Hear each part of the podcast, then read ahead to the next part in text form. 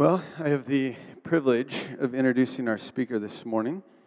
Uh, in all honesty, we have uh, waited for a year for her to speak, uh, in part because uh, she'd agreed to come just before we stopped having services for a year. And so uh, we are thrilled to have Lauren Hunter here this morning. Uh, Lauren and Josiah were part of our community for a long time in college went off to North Carolina, did theological studies at Duke, came back at Whitworth now, and uh, anything that is good that comes from the Office of Ministry and Engagement, probably Lauren had a part of that. She is involved with uh, the Summer Fellows and a whole lot of other things there. But will you welcome with me Lauren Hunter?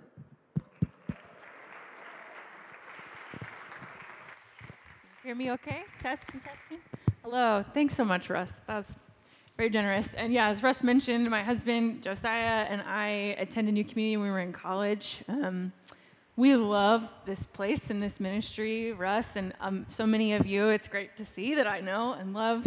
Uh, especially when I was in college, some of you maybe are in college and can understand this. Like, all you were around were people who were in the same stage of life as you. Uh, and so, New Community was a really helpful place for us to figure out what it meant to be in relationship with God and also living life with people who are different ages than us and thought different things than us. So I owe a lot of our own formation to being here. So thrilled to be here. I made the mistake telling Russ a year ago that I thought God was calling me to preach a little bit more, so here I am.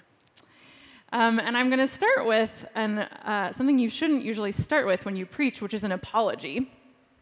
You all are in a series called Hidden, um, where you're talking about these different characters in Scripture, maybe ones that you haven't heard before, maybe ones that led lives that weren't necessarily flashy or impressive, um, talking about how these it is in the mundaneness of life, the ordinariness of life, that that true faith is founded, that our relationship with God is really solidified.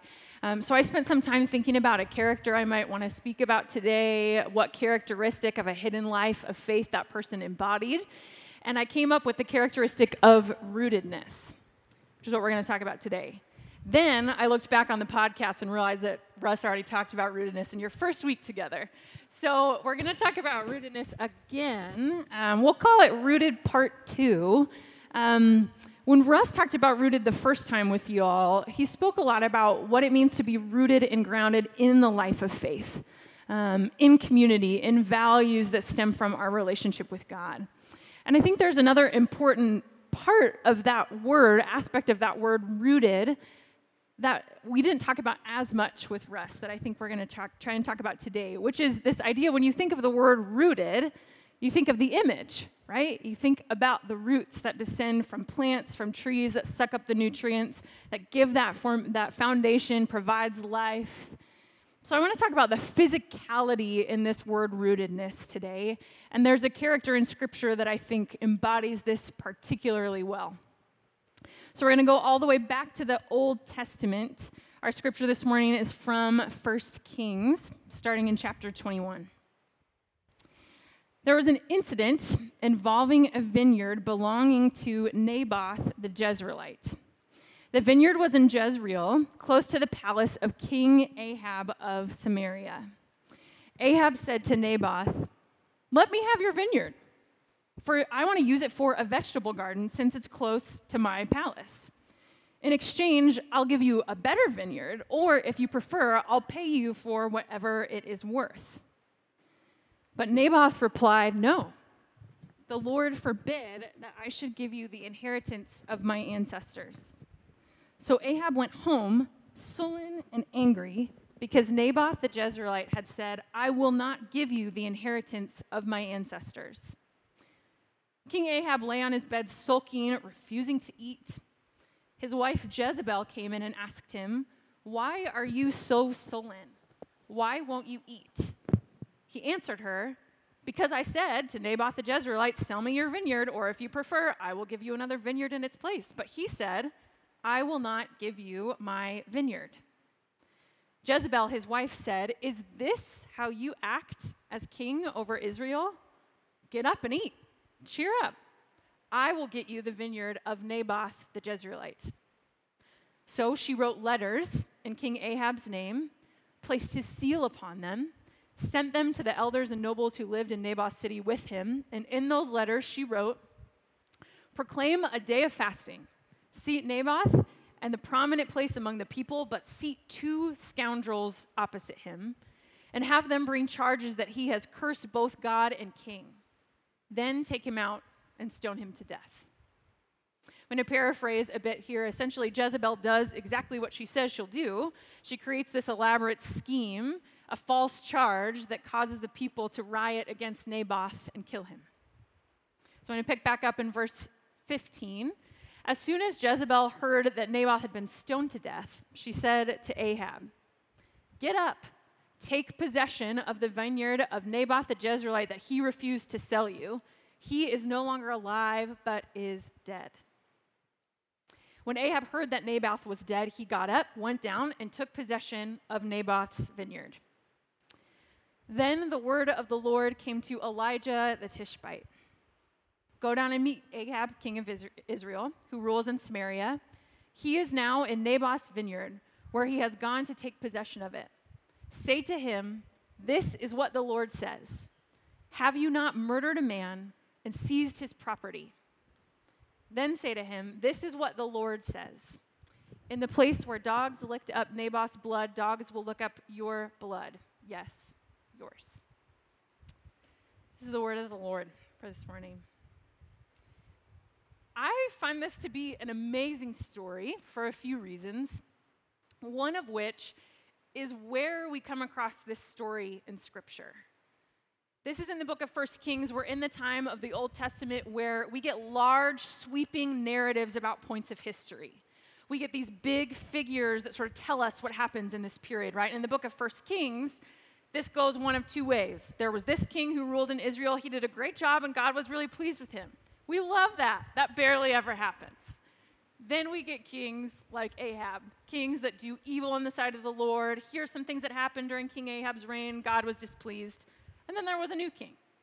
So we get these long periods of history with these big figures describing what happens at these different times.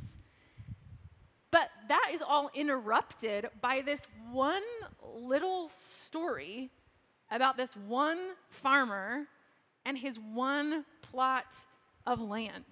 Talk about a hidden life, right? Naboth lives, like, does not live a sexy life in any scope of the imagination. He's a farmer. He's always lived on that plot of land. You heard that. This was the land that belonged to his ancestors.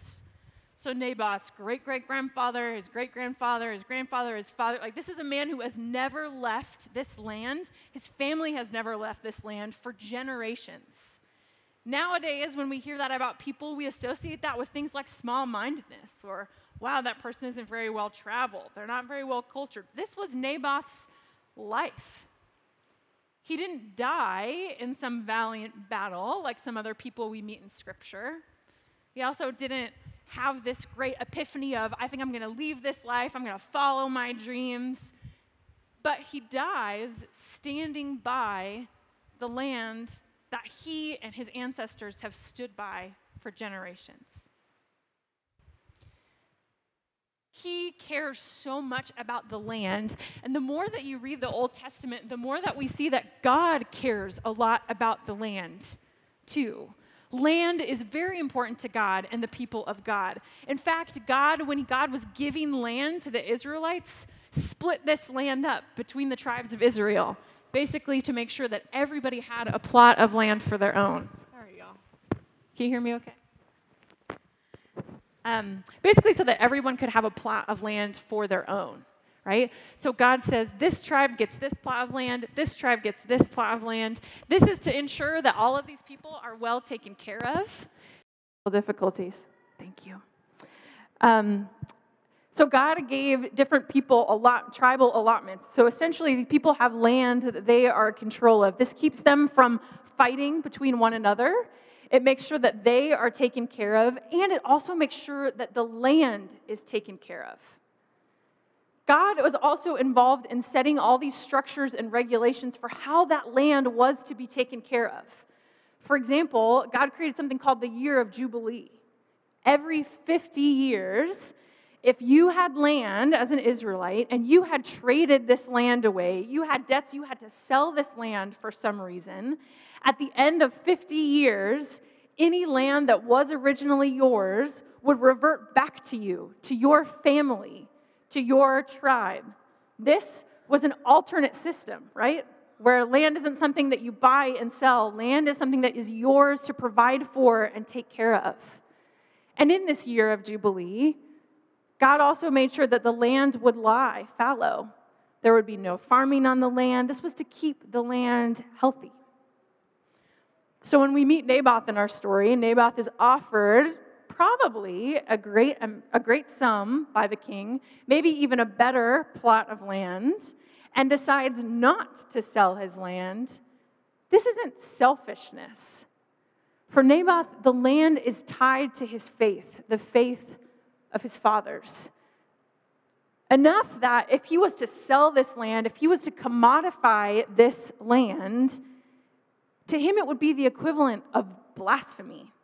Um, you can show, I've got a picture, an artistic rendering of Naboth that I just love. It captures the seriousness of this state for him. Essentially, in Naboth's voice, this would be I'm, I'm more willing to sell my body, I am more willing to give up my life then give up the land that God has given to me and my family. Now, this is opposite of what we hear about King Ahab. King Ahab wants this land for a vegetable garden. I read that and I'm like, great, that, that sounds like sustainable, vegetables, healthy. This is a great thing. Maybe this is a good king, right? But essentially, King Ahab wants to do exactly the opposite of Naboth, treats the land in a way exactly opposite of how Naboth does. I call this kind of the Ahab or the Jezebel way of understanding the land. First of all, you see King Ahab seeing the land as property to own, right? His power and his wealth is what gets him this land. Land is to be bought and to be sold. He also sees the land as something that serves him. Ahab's got a fleeting desire. I think today I would like a vegetable garden. I will have a vegetable garden, right? Like it doesn't matter who that who that land belongs to or what that was used for. I have a fleeting desire. It's also convenient for me. It's right next to my palace. So I will take it. And Ahab's understanding the land is also really transitory. This is a fleeting desire he has. And the land is one way to cater to that fleeting desire.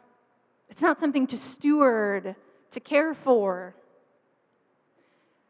The Ahab way, to me, sounds like a lot of the ways that I think, especially within our situatedness, within our culture, within America, the way that we tend to view land as well part of this is it's, it's baked into the structure of our life. We can't get away with it. I know that probably for the last year or so, I can't go a week without talking to my barista or a student at Whitworth or a professor about the Spokane housing market and how totally horrendous it is. I see you nodding. It's wild, but it's something that we have to live in, we have to be a part of. We have to think about things like do I buy or do I rent? Is this a good return on my investment? Uh, when we move is dependent on the market, and based on what we buy or what we rent, we share some of that power to decide which land is cared for, which land isn't, which land is accessible, which one is not. We also hold power that affects the land in other ways, in the choices that we make, the choices that we make that have ramifications for how place is treated, for how land is treated. We too, like Ahab, make choices for convenience's sake. You have to, t- I mean, Amazon. I am as guilty as anyone else. Maybe some of you are super holy and you don't shop on Amazon anymore. I sure do. That two day shipping is really hard to argue against. Even though I, like, I hear about how this is not like there are questions of dignity and treatment of workers. There are questions of how the environmental damage is being caused by this multi billion dollar corporation, but I still choose the convenience. Or another example, this one is I'm particularly passionate about, is the fast fashion industry. I care a lot about clothes. I just like think it's fun and I love to think about that stuff. I love shopping and all of that. And in America, I looked this up this week. Americans, on average, right now, throw away 14 million tons of clothing per year. And it takes 200 plus years for any item of clothing to totally decompose in a landfill. On top of that, it takes about 80 gallons to produce one cotton shirt. So when we choose to buy clothes and we choose to throw away clothes, whether or not we're aware of it, there is an environmental impact. We are affecting the land. Same goes for things like food. Industrial, uh, industrial agriculture is a major driver of things like fossil fuel consumption, royal, r- rural poverty, greenhouse gas emissions. Like the list goes on and on and on, and these are probably already things you've heard of, things that you feel guilty about. It's overwhelming. This is the Ahab way, where land, where people are often commodities, where place provides the opportunity for wealth, not a place to put down roots. We certainly don't always think about God in relation to these choices that we make, in relation to the impact that our choices have on our land. When I first read this story, and I thought about this offer that the king makes to Naboth more money, better land, my response to Naboth would be, That sounds great. Take that offer. You can worship God anywhere. Don't you understand? God can't be put in a box, God isn't anchored to a place. Go anywhere. I, I got a quote, quote with me so y'all can flip the slide. This is a quote by Eugene Peterson. I find that cultivating a sense of place as the exclusive and irreplaceable setting for following Jesus is even more difficult than persuading men and women of the truth of the message of Jesus. For Naboth, it's not a matter of, I'll just go and be a Christian somewhere else, right? He would not have been able to conceive of that as an alternative. That to Naboth would seem like a faith that wasn't rooted, a faith that wasn't anchored down in the material world. And the early church actually made a name for this. They called it a heresy, the heresy of Gnosticism. The idea that we serve God, God is a spiritual being. Thus, anything in our world, our bodies, our land, all of that is just sort of material that can be bypassed. Everything about our pursuit of God is spiritual. We don't need land, we don't need bodies, and becoming closer and closer to Jesus means disregarding more and more of that material life. Being rootless.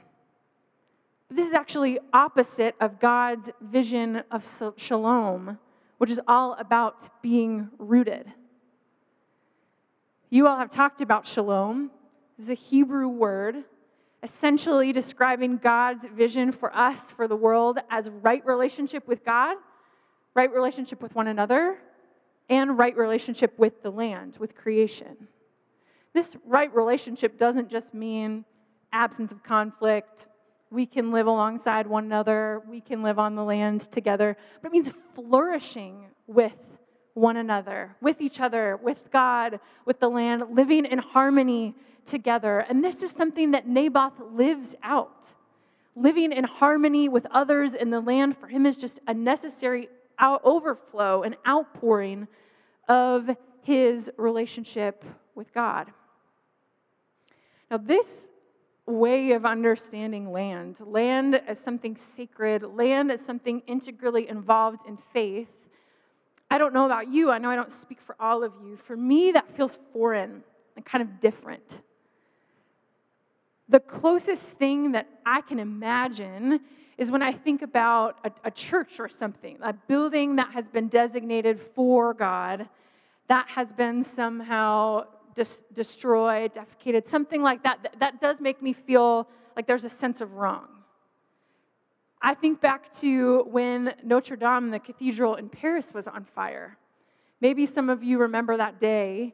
I was on campus at Whitworth, where I work, and it was like everybody was receiving live updates people who had been there before, but also people who had not been there before, shocked and lamenting at this communal loss of a place that held so much sacredness, so much history.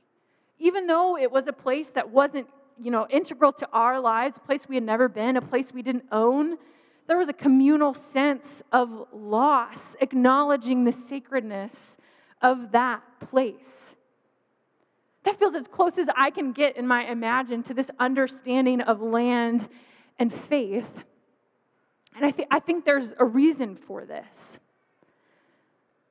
A fully interwoven understanding of faith and land is something that may be hard for a lot of us to understand because of our situatedness in history, because of how many of us are the ones who are often taking land or benefiting from land that has been taken, from a view that sees land as commodity. A theologian that I've grown to really love and appreciate, his name is Dr. Randy Woodley. He's a Native American theologian. I've got a quote from him as well. He wrote a book called Shalom and the Community of Creation. And in this book, he talks about something he terms the harmony way, which he describes as core Native American values for life. And essentially, what he argues in his book is that the harmony way is already a way of living out shalom. He says both shalom and the harmony way set out practical steps for a vision of living. They both have justice, restoration, and continuous right living as their goal. And perhaps more importantly, they originate as the right path for living, being viewed as a gift from the Creator. The harmony way, the shalom way, is not about dominating land, it's not about owning land, but cultivating the same sort of generosity with the land that mirrors the generosity of God for Randy Woodley, for the Native American communities he's seeking to write about, it's more natural to see the spiritual significance of place, to see faith as intertwined with the way that we treat the land. And for those of us for whom maybe that is not as natural, we just have more work to do. It requires repentance for the ways that we have lived the Ahab way of life. It requires listening to communities like Randy, to the Native community in Spokane, to be learning, to be listening. And I think as we listen to these voices, we will also listen to our place. There's a word that we use when we talk about studying scripture, exegesis. Basically means you, you sit with the text, you sit with the Bible, and you ask a lot of questions You say, okay, what's, what's the cultural context? How does that affect the way that I'm interpreting this story? What's going on here? What are the important elements of this story? How do I interpret this story for myself and my community? Go out and do a neighborhood exegesis. This is an exercise that I've been lucky enough to be led in um, by before. This requires being in a place and asking questions like what is the history of my neighborhood? What happened here? What memories do the people here, do the land, what do they hold? What is God saying through this neighborhood? What do the buildings, what do the zoning legislation say about the people that live here, about the land? What are the streams, the air, the forests, the fields, the parks, the insects saying? How can we protect this land for years to come? Did you know? I did not know this that most indigenous communities measure and evaluate any contemporary actions they take, any buildings they build, anything they do with the land. They evaluate those actions based on how they project it will affect the next seven generations. That's a rooted life. Our culture is one that increasingly values unlimitedness. Like we see that even more now. Zoom is a reality in all of our lives. We can be anywhere at any time. Putting down roots is not as important. I have a friend who is his job is working for the Humane Society, a Humane Society in Rhode Island, managing their social media page. He has never been there. He has never met these animals, but that's his job. That's what our limitlessness, those are the opportunities that that unlimitedness allows for us. And there are undoubtedly opportunities here. But there's also something so sacred about knowing our limits, about living in those limits, even the ones created by ge- geography, by place, and being rooted there. I actually think back to a lot of my time here at New Community and Russ, a sermon that Russ gave, and now this is, you know, 10 years ago, about how important it is to know your neighbors I remember him asking us to get out a blank piece of paper and to try and write from memory who lived all around us. As someone who lived in the dorms, that was really easy for me.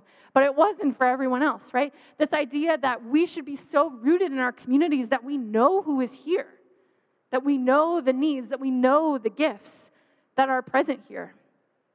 I think this also means thinking about maybe contributing to local businesses in our area Josiah and I live in the Monroe Street neighborhood, and we have recently felt more challenged to be asking questions like what's the economy like here? Who owns these businesses? Are these our neighbors? Can we be buying here instead of from other places?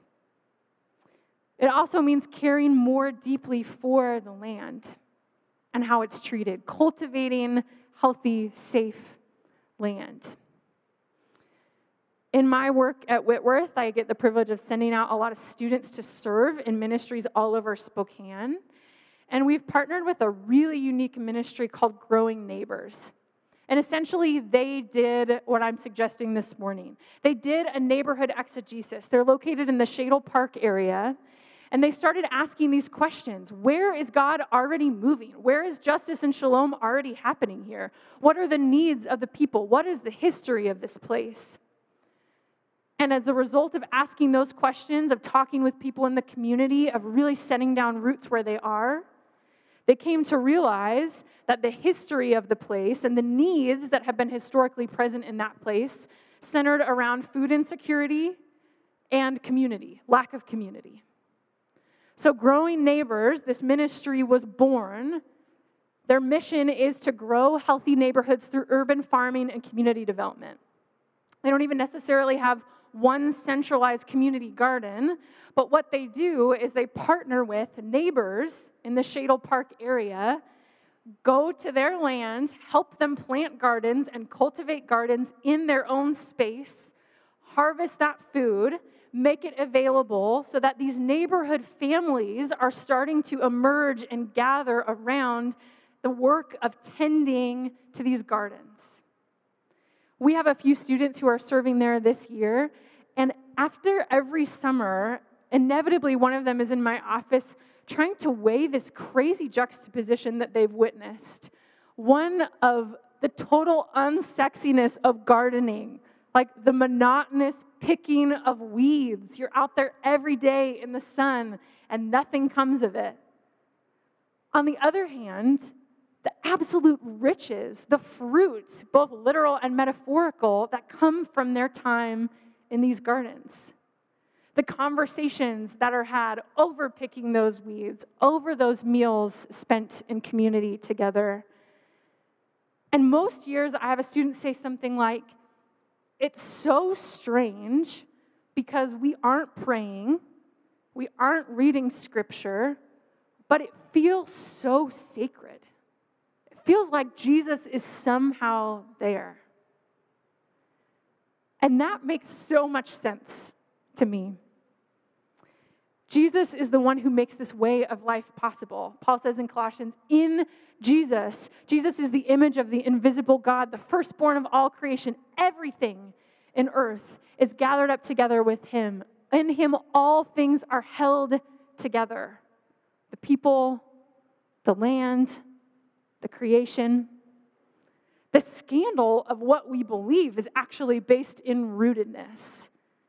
It's crazy that we say we believe in a God who limit, limited God's self to being one person in one physical place, in one time of history, walked and traveled in a relatively small area, got dirty, paid attention to the people and the land.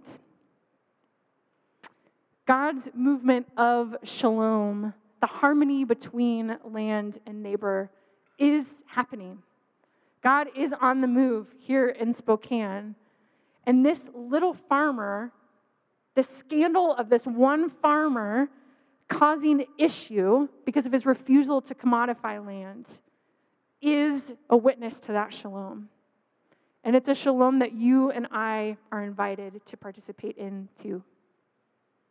Please pray with me. God, I thank you for being a God who is rooted, who stands firm with us, who understands what it is to have bodies, to walk, to need food, to need community. We ask that you will give us your heart for shalom in this city, that you might be showing us the ways in which we can partner with what you are already doing Give us the willingness to repent of the ways that we haven't always done this well and call us into a life of shalom with you. In Jesus' name we pray. Amen.